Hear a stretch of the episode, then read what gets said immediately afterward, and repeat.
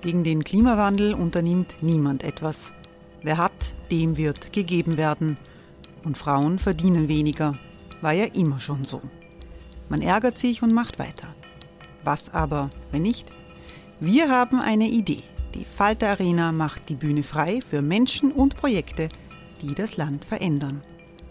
Mein Name ist Eva Konzett. Ich leite das Politikressort im Falter. Und am Sonntag, den 26. Mai, veranstalten wir im Wiener Stadtsaal die nächste Falter Arena. Mit dabei unter anderem der ehemalige Politiker und Neosänger Matthias Strolz, Theresa Imre von Markter, Sonja Jöchtel von Love Politics oder Kari Ochsner von Ochsner Wärmepumpen. Machen statt jammern. Wir schauen uns an, wie das funktionieren kann. Kommen auch Sie vorbei. Alle Informationen und Tickets finden Sie unter falter.at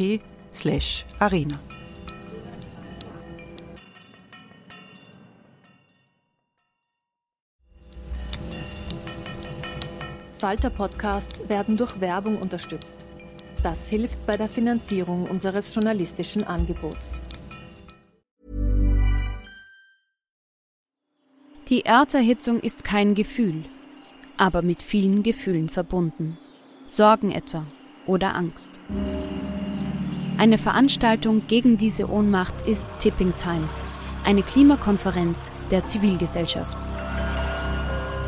Von 9.5. bis 11.5. findet Tipping Time in Kooperation von Globe Art, Solektiv und Tangente St. Pölten statt und lädt ein zu Diskurs, Diskussionen und Workshops mit namhaften Vortragenden wie Nikolai Schulz und Friederike Otto. Weitere Informationen finden Sie auf www.tangentesanktpölten.at.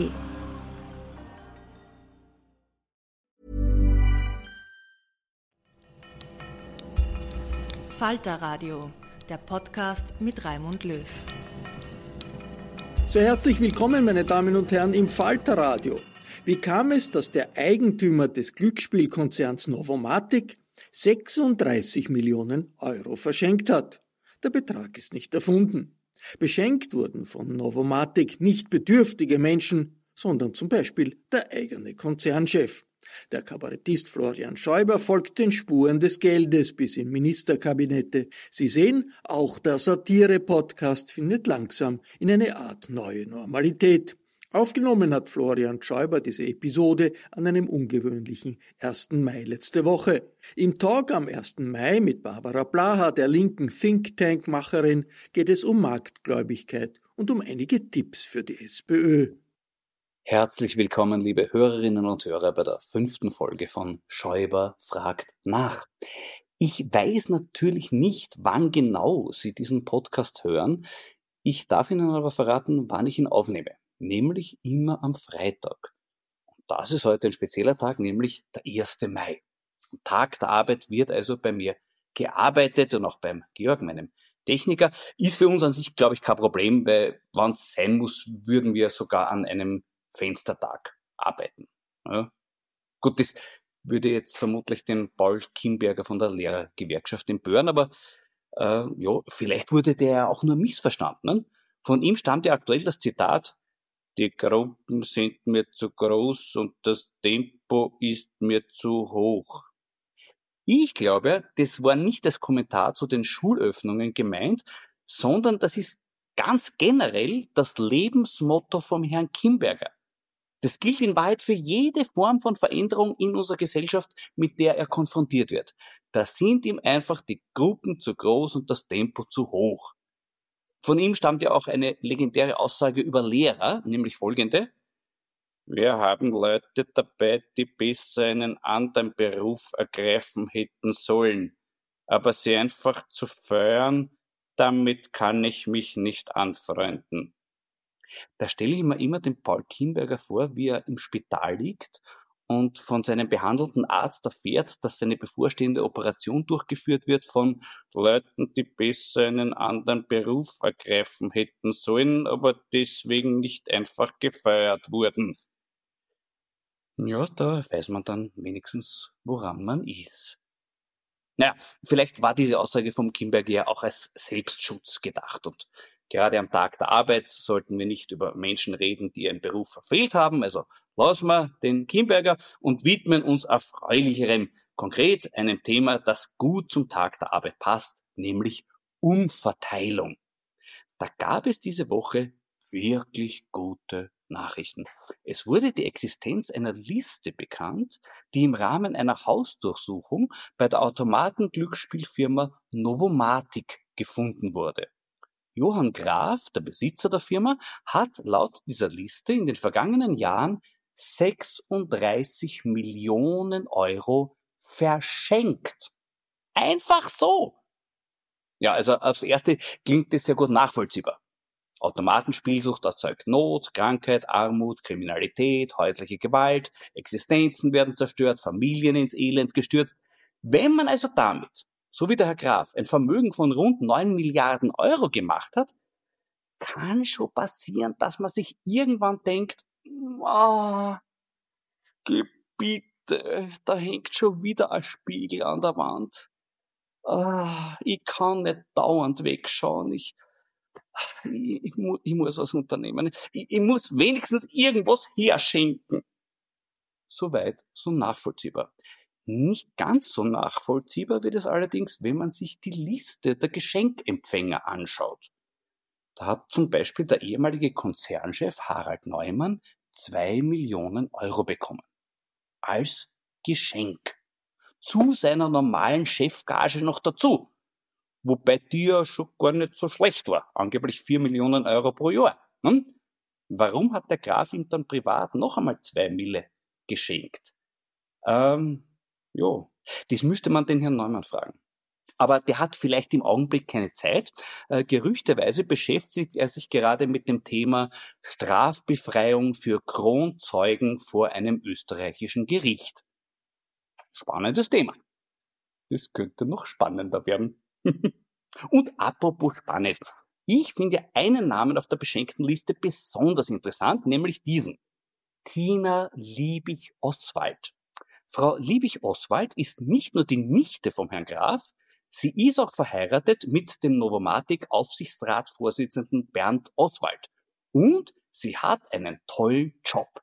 Sie ist Referentin im Kabinett von unserem Innenminister Karl Nehammer.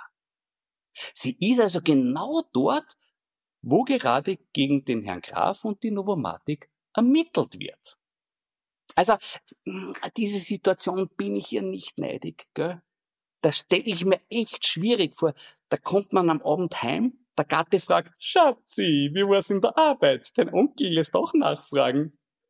Und du musst sagen, ah, mm, tut mir leid, Schatzi, aber das ist Amtsgeheimnis, gell?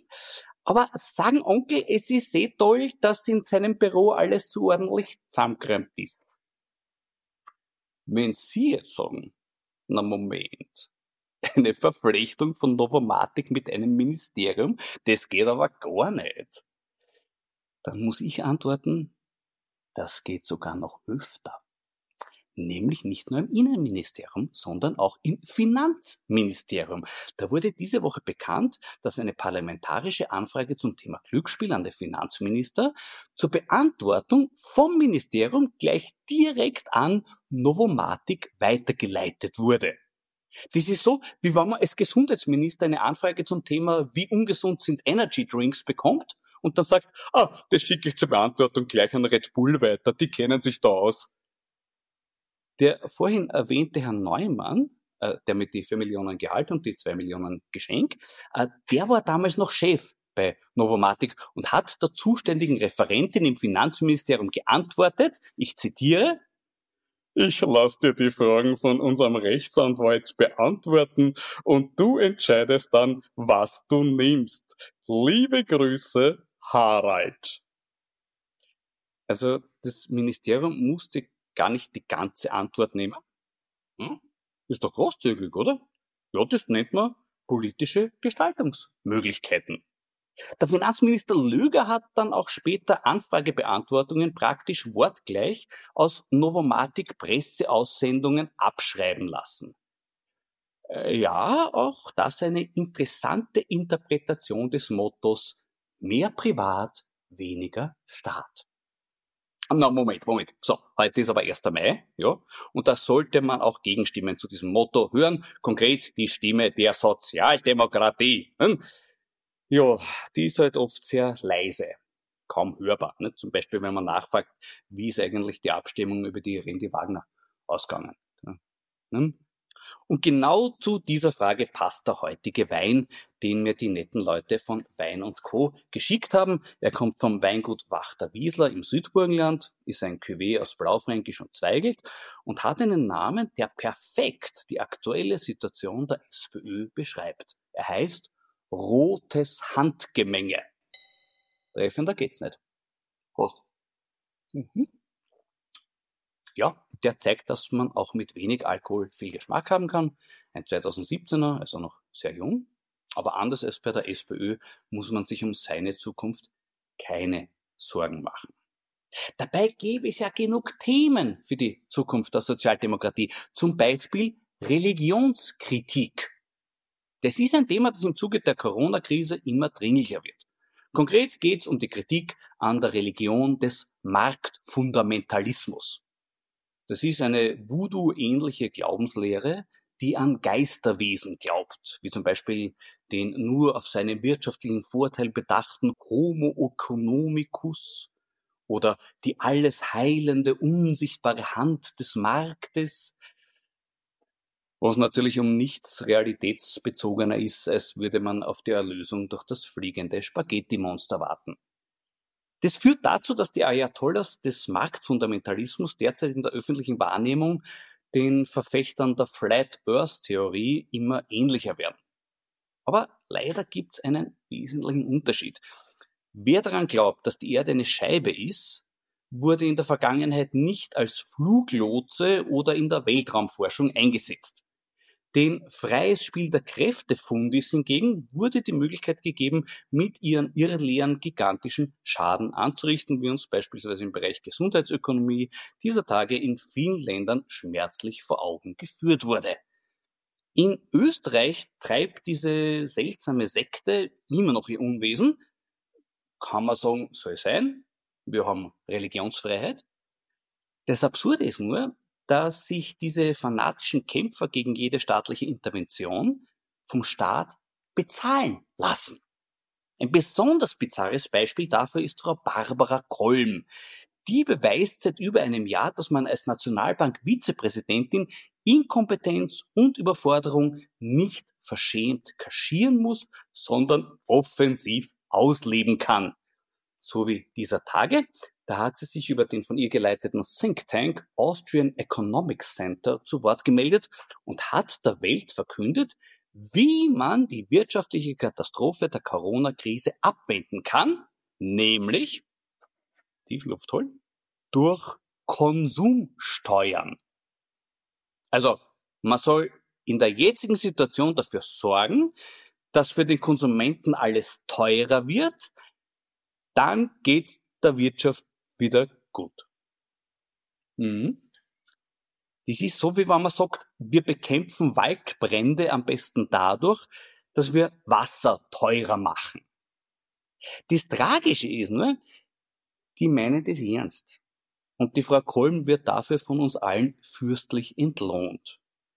Äh, kann man sich da irgendwie dagegen wehren? Äh, ja, eine Möglichkeit wäre, dass man selber einen Think Tank gründet, um die Idiotien von anderen Think Tanks aufzuzeigen. In diese Richtung, was gemacht hat Barbara Blaha. Sie hat das Momentum-Institut gegründet, dessen Ziel es ist, Vorschläge für eine nachhaltigere und gerechtere Gesellschaft zu erarbeiten und zu verbreiten. Und heute ist sie mein Gesprächspartner. Hallo Barbara. Hallo Florian. Ich habe vorhin die Idee des Austrian Economics Center der Frau Barbara Kolm vorgestellt, wonach man die Wirtschaft durch die Erhöhung der Konsumsteuern retten soll. Was hältst du von dieser Idee? Ja, eher wenig. Also Massensteuern auf Konsum, äh, wie zum Beispiel die Mehrwertsteuer zu erhöhen, wäre meiner Meinung nach fatal. Im Gegensatz, auch weil es das ähm, Wachstum äh, natürlich ein Stück weit abwirkt. Wir wissen, dass wir momentan mit einer Rekordarbeitslosigkeit zu kämpfen haben. Wir sehen, dass über eine Million Menschen in Kurzarbeit sind. Auch diese Menschen haben nicht so viel Einkommen, wie sie normalerweise hätten. Das heißt, wenn wir uns überlegen, wie soll es nach Corona weitergehen, dann ist natürlich wichtig für die Wirtschaft, dass die Leute auch ein Geld haben, das sie ausgeben können. Hier jetzt also auf die Erhöhung von Massensteuern zu setzen, ist tatsächlich der Versuch, wenn man so möchte, ein Feuer mit Benzin zu löschen. Das ähm, kann wenig bringen. Tatsächlich muss es eigentlich eher darum gehen, dass wir das Wachstum äh, nicht abwürgen. Da kann man sich überlegen, welche Steuern hier unproblematisch wären, also sozusagen wachstumsfreundlich. Und da wäre mein Vorschlag, äh, zum Beispiel Erbschaften oder Superreiche zu besteuern. Imagine the softest sheets you've ever felt. Now imagine them getting even softer over time. That's what you'll feel with Bowl and Branch's organic cotton sheets. In a recent customer survey, 96% replied that Bowl and Branch sheets get softer with every wash. Start getting your best night's sleep in these sheets that get softer and softer for years to come. Try their sheets with a 30-night guarantee. Plus, get 15% off your first order at bowlandbranch.com. Code BUTTERY. Exclusions apply. See site for details. Mhm. Äh, ist apropos Superreiche. Äh, es gab ja an sich die Erklärung aus der, aus der Bundesregierung, äh, keine Staatshilfe für Steuervermeider. Mhm. Firmen, die in Steueroasen versteuern, sollen keine Unterstützung bekommen. Äh, klingt sehr gut, aber wie schaut das in der Praxis aus? Ja, in der Praxis ist der Vorschlag, der jetzt zwar vorliegt, leider sehr zahnlos. Wir haben ja noch kein Schriftstück dazu. Was wir aber sehen können, ist, dass die Länderliste, die als sogenannte Steuersumpfländer aufgezählt werden, ganz viele Länder, die als Steuersümpfe agieren, nicht umfasst. Ich möchte es vielleicht mit einem konkreten Beispiel äh, erzählen. Eine Firma, die sich einen äh, Namen gemacht hat in sogenannten Steuervermeidungspraktiken, ist der große Möbelkonzern XXX Lutz. Ja. Der macht das schon seit vielen Jahren. Äh, wie ist der Trick? Es geht ganz einfach. Das heißt, er hat seine Möbelhäuser zwar in Österreich, hat hier seine Angestellten, hier kaufen die Österreicherinnen und Österreicher brav ihre Sofas und ihre Küchen. Äh, trotzdem musste XXX Lutz nur ganz wenig von diesem Gewinn in Österreich versteuern. Wie macht er das? Er hat auf Malta eine Firma gegründet und dieser Firma überweist er jedes Jahr viele Millionen Euro, um ähm, quasi eine Lizenz zu nehmen, damit XXX Lutz auch XXX Lutz heißen darf. Und wenn man jetzt auf Google Street View den Namen dieser Firma und die Adresse dieser Firma eingibt, dann sieht man ein winzig kleines ähm, Häuschen, das äußerst windschief aussieht, mit einem kleinen Pickel drauf, da steht XXX Lutz drauf. Äh, in dieser Firma arbeiten laut Firmenbuch... Also eigentlich XX Small Lutz wäre das dann, XXS. ja, genau, in dem Fall schon. Da arbeiten sechs Leute und die machen im Jahr weit über 60 Millionen Euro Umsatz. Das ist die Lizenzgebühr, die der österreichische XXX Lutz an sie überweist, um sicherzustellen, dass er nicht in Österreich seinen Gewinn versteuert, sondern auf Malta. Über diverse Steuertricks dort muss man dann eben nur fünf Prozent Gewinnsteuern zahlen. Das heißt, das geht seit vielen Jahren so, dass äh, Unternehmen wie ein XXX Lutz am österreichischen äh, Steuerzahler vorbei ihre Gewinne verschippern. Und ja, hier bei uns davon profitieren, dass wir einen äh, gut ausgebauten Sozialstaat haben, dass die Arbeitnehmerinnen und Arbeitnehmer gut ausgebildet sind, dass es sowas gibt wie Straßenstrom und so weiter. Äh, aber sozusagen sich daran beteiligen, indem die Gewinne auch hier versteuert werden, das möchte XXX Lutz nicht. Und der Vorschlag jetzt zu sagen, Hilfsgelder bitte nur für Konzerne, die auch hier ihre Gewinne steuern, äh, versteuern, wie zahnlos der ist, zeigt sich sehr schön. XXX Lutz hat alle Mitarbeiterinnen in Kurzarbeit geschickt. Äh, tja, seinen Gewinn versteuert er nicht hier und Malta steht nicht auf der Liste der Länder, die als Steuersümpfe gelten. Also ich finde das super. Na, ich denke mir nämlich gerade, vielleicht für mich selber auch, äh, glaubst du, könnte es bei mir funktionieren, dass ich sage, äh, ich bin ein Homo sapiens und die Lizenzrechte für den Homo sapiens liegen bekanntlich seit vielen tausenden Jahren in Äthiopien. Also besteuert mich bitte über Äthiopien. Ja, ich fürchte, das wird nicht funktionieren, Florian. Das sind die Dinge, die können sich nur die ganz Großen äh, organisieren. Aber vielleicht findest du einen findigen Steuerberater, der auch für dich etwas entwickelt, äh, um dir zu helfen, Steuern zu sparen. Äh, generell ist das allerdings keine Idee, die ich ähm, insgesamt gut finde.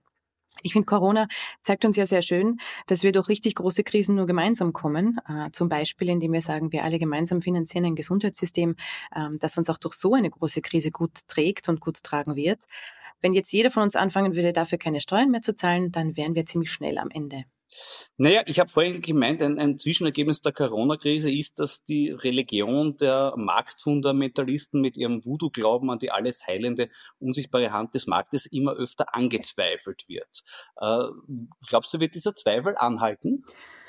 Ja, das ist ja ganz witzig in den letzten Wochen, wenn selbst der orthodoxeste Neoliberale nach dem Staat ruft.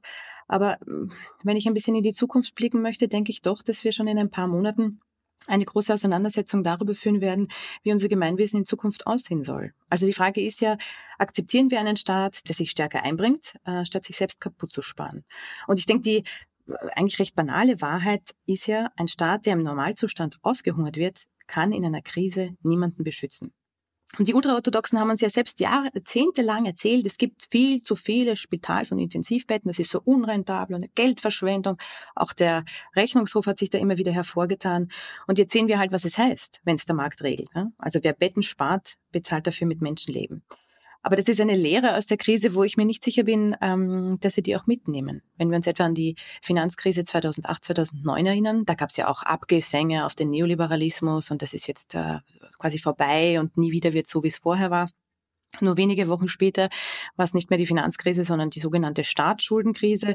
Und wir haben am System selber nichts verändert. Wir haben weder Finanztransaktionen besteuert, noch haben wir die ähm, großen Banken und Versicherungskonzerne an den Kosten der Finanzkrise beteiligt. Also das ist kein Selbstläufer. Ne? Also eine Krise alleine macht noch keine gerechtere Welt. Ähm, dementsprechend geht es für mich vor allem auch darum, was können wir dazu beitragen, dass sich diesmal tatsächlich etwas ändert und was können wir dafür tun. Mhm. Was sagst du denn zur Frage der staatlichen Unterstützung für die Auer?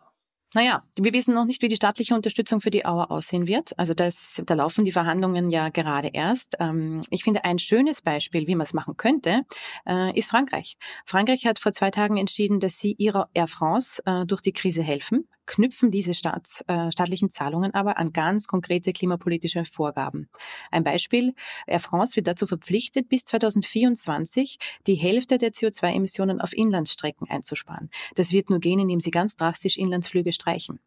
Also hier sehen wir, dass es durchaus äh, möglich ist und notwendig ist, auch äh, die Vergabe von Staatshilfsgeldern an klimapolitische Ziele zu knüpfen.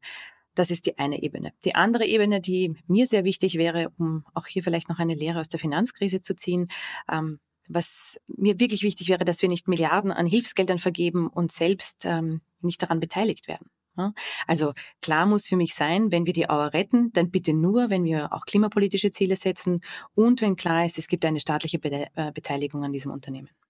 Ja, apropos, es gibt ja jemand, der sich an den Lockdown nicht gehalten hat, nämlich der Klimawandel der hat die Kontakte mit der Erde nicht eingeschränkt. Äh, Im Gegenteil, in den letzten Wochen sogar eher noch intensiviert. Es herrscht extreme Trockenheit. Hast du Sorge, dass diese Bedrohung derzeit vor lauter Sorge um Babyelefantenabstände zu wenig wahrgenommen wird? Ja, das ist natürlich eine große Gefahr. Das ist auch etwas, mit dem die Klimaschutzbewegung rund um Fridays for Future zu kämpfen hat. Also alles, was die letzten Wochen und im letzten Jahr dafür gesorgt hat, dass das Thema auf der Agenda nach oben rückt, ist jetzt rein, wenn man so möchte, technisch nicht möglich. Große Demonstrationszüge äh, finden derzeit nicht statt und der, die Verlagerung der Proteste ins Digitale sind wichtig und richtig, aber die, natürlich mit lang nicht so viel Druck verbunden, wie wenn Hunderttausende Menschen weltweit dafür auf die Straße gehen. Die Frage ist, was passiert, wenn sich die Dinge wieder lockern, wenn die Wirtschaft langsam wieder hochfährt, wenn so Dinge wie Demonstrationen wieder erlaubt sind? Gewinnt die Klimaschutzbewegung wieder an Fahrt? Oder, ähm, das wäre meine allergrößte Sorge, sagen wir, na Moment einmal, jetzt haben wir so viele Schulden, jetzt können wir uns sowieso nicht leisten, den Klimawandel in irgendeiner Weise anzugehen. Das wäre tatsächlich fatal. Mhm. Barbara, du beschäftigst dich sehr intensiv mit Ökonomie. Wie geht es dir damit, wenn, so wie dieser Tage oft, sich als links bezeichnende Menschen voll empörten Pathos behaupten, es muss bei den Schutzmaßnahmen gegen Corona immer darum gehen, dass ein Menschenleben wichtiger ist als die Wirtschaft. Ich denke mir da immer, dass die meisten Menschenleben ohne Wirtschaft nicht vorstellbar sind. Wie siehst du das? Ja, es ist ein schmaler Grad, auf dem man sich hier bewegt, Florian, das ist klar. Ne? Also auf der einen Seite zu sagen, äh, wir schließen alles, damit äh, auf keinen Fall irgendwer gefährdet ist, das ist natürlich eine Sache, wo die Frage ist, naja, was sind die Langzeitkosten davon? Wir haben gesehen, dass die Regierung am Anfang dieser Krise äh, die Losung ausgegeben hat, koste es, was es wolle. Wir retten quasi alles, was nur irgend geht. Wenn ich mir jetzt aber die konkreten Maßnahmen anschaue, dann gilt dieses koste es, was es wolle, offensichtlich mal wieder nur für die ganz Großen, also für ganz große Konzerne zum Beispiel. Wir, es mehren sich die Berichte von Einpersonenunternehmen, von kleinen und Kleinstbetrieben, die klar sagen, die Hilfsgelder kommen bei mir nicht an, die Bürokratie ist zu schlimm.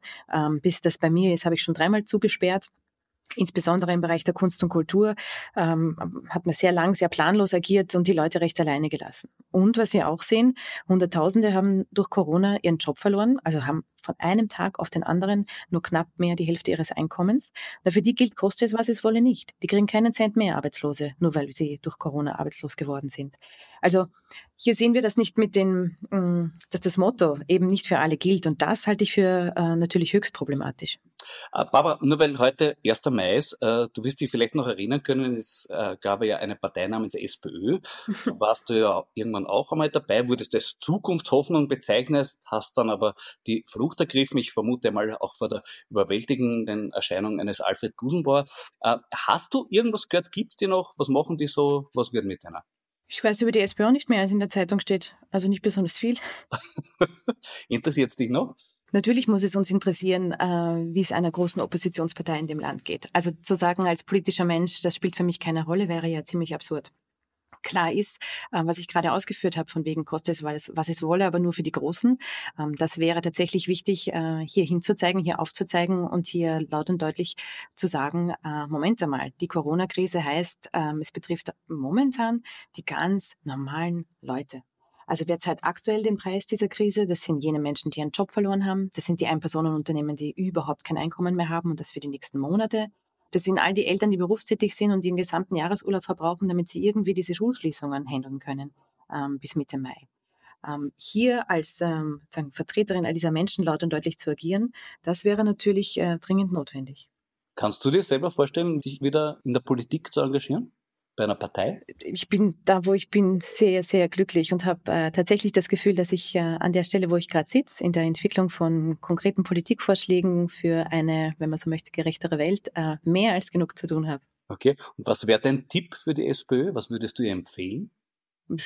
So wie es ähm, acht Millionen Fußballtrainer und Fußballtrainerinnen in diesem Land gibt, gibt es, wenn ich so ein bisschen durchs Land schaue, auch äh, fast ähnlich viele Experten und Expertinnen und Politikberater für die Sozialdemokratie. Ich glaube, da muss ich mich nicht auch noch einreihen. Du meinst, es sind schon so gute dabei, das kann man gar nicht mehr verbessern. Das ist, jetzt drehst du mir das Wort im Mund um, Florian. Ne? das hätte mich noch gewundert. Das hätte mich gewundert. Jetzt sehen wir noch, wie geht's weiter mit deinem Institut? Uh, tja, wir tun, uh, was wir tun momentan im Homeoffice, uh, wie alle anderen, die irgendwie die Möglichkeit dazu haben, natürlich auch. Was uns aktuell sehr beschäftigt, ist natürlich die Frage, äh, wie werden die Krisenkosten auf Sicht verteilt. Darüber haben wir heute auch schon ein bisschen gesprochen. Ähm, das heißt, hier geht es vor allem auch darum, Vorschläge zu entwickeln, wie man diese Krisenkosten gerechter verteilen kann. Wenn wir unser Steuersystem, wie es aktuell aussieht, anschauen, dann sehen wir sehr klar, dass es nicht besonders gerecht aufgebaut ist. Vielleicht wäre die Krise ein guter Anlass, äh, darüber nachzudenken, wie man das gerechter gestalten könnte. Und die zweite große Frage, die uns beschäftigt, ist, was machen wir nach Corona? Das heißt, äh, wie kann es gelingen, ähm, dass die ähm, Wirtschaft nach Corona auch wieder an Schwung gewinnt? Also klar ist, Unternehmen, Arbeitnehmer, Arbeitnehmerinnen und Arbeitslose haben nach der Krise einfach viel, viel weniger Geld. Das Wirtschaftswachstum wird in den nächsten Jahren sehr schwach ausfallen. Und hier wird es darum gehen, dass der Staat auch so etwas wie eine Art Führungsrolle übernimmt. Also es braucht staatliche Ausgaben und Investitionen. Klimaschutz haben wir heute schon kurz angesprochen. Und dann geht es natürlich ganz konkret um die Frage, wie könnte ein Konjunkturpaket aussehen, das all diese Bereiche abdeckt? Und ähm, wie groß muss das sein? Welche Investitionen braucht es und in welchen äh, Branchen wäre es hier wichtig hineinzugehen? Da denke ich mir, wäre es auch höchst an der Zeit, ähm, dass wir in manchen Bereichen nach 30 Jahren Sparkrankheit äh, staatliche Strukturen wieder aufbauen. Also Eingesparte Betten hatten wir heute schon, aber da geht es auch um Wartezeiten im Gesundheitssystem oder ein völlig unzureichendes Pflegesystem oder eine kollabierende Justiz, die vollkommen unterbesetzt ist. Dafür Vorschläge zu entwickeln, das wird uns die nächsten Wochen und Monate beschäftigen. Dann wünsche ich dabei viel Glück, alles Gute und danke für das Gespräch, Barbara. Sehr gern, vielen Dank für die Einladung. Das war die fünfte Folge von Schäuber fragt nach. Aufgenommen am 1. Mai. An einem anderen Feiertag wurde übrigens woanders auch gearbeitet, nämlich letzten Sonntag in der Novomatic-Zentrale. Da gab es eine Krisensitzung, zu der ein führender österreichischer Bankdirektor auch hinbestellt wurde. Thema war, wer ersetzt Novomatic den Verdienstentgang? Der Banker hat das angeblich nicht so toll gefunden, aber dem Vernehmen nach überlegt Novomatic bald um staatliche Kompensation anzusuchen. Wenn Sie jetzt sagen, na geh, warum erzählt mir der Schreiber das? Ich hab halt so gut gegessen, ich will das im Magen behalten. Ja, eh. Aber versuchen wir es vielleicht positiv zu sehen. Vielleicht wäre das ja dann eine Form von Wissenschaftsförderung, weil Laut Statistik bringt jeder neu aufgestellte Glücksspielautomat einen Spielsüchtigen mehr hervor. Jeder fünfte Spielsüchtige begeht zur Finanzierung seiner Sucht Straftaten. Das heißt, wir bekommen hier ein tolles Beispiel gelebter Evolutionstheorie vorgeführt. Aus einarmigen Banditen entstehen zweiarmige. Ja, ich tröste mich weiter mit dem roten Handgemenge und der Aussicht, dass nächste Woche Alfred Dorfer mein Gast sein wird. Für heute sage ich danke fürs Zuhören, gesund bleiben, aufmerksam bleiben und bitte anständig bleiben. Ihr Florian Schäuber. Sie hörten den politischen Satire-Podcast des Falter mit Florian Schäuber. Ich verabschiede mich von allen, die uns auf UKW hören, im Freirad Tirol und auf Radio Agora in Kärnten. Was es im Falter sicher nicht gibt, das ist Marktgläubigkeit und die dazugehörende Verweigerung der Realitäten unserer Gesellschaft. Ein Abonnement des Falter ist der beste Weg, nachfragenden Journalismus in Österreich zu stärken. Ein Abo können Sie auch im Internet bestellen über die Internetadresse abo.falter.at. Ursula Winterauer hat die Signation gestaltet, Anna Goldenberg betreut die Technik. Ich verabschiede mich bis zur nächsten Folge.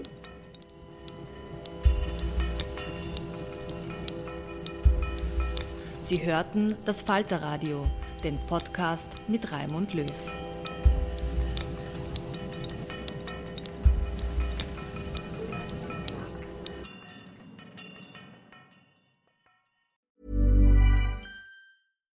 Here's a cool fact a crocodile can't stick out its tongue. Another cool fact you can get short term health insurance for a month or just under a year in some states. United Healthcare short term insurance plans are designed for people who are between jobs, coming off their parents' plan, or turning a side hustle into a full time gig. Underwritten by Golden Rule Insurance Company, they offer flexible, budget friendly coverage with access to a nationwide network of doctors and hospitals. Get more cool facts about United Healthcare short term plans at uh1.com. Hey, it's Paige DeSorbo from Giggly Squad. High quality fashion without the price tag? Say hello to Quince. I'm snagging high end essentials like cozy cashmere sweaters, sleek leather jackets, fine jewelry, and so much more. With Quince being 50 to 80% less than similar brands. And they partner with factories that prioritize safe, ethical, and responsible manufacturing. I love that. Luxury quality within reach. Go to quince.com slash style to get free shipping and 365 day returns on your next order. Quince.com slash style.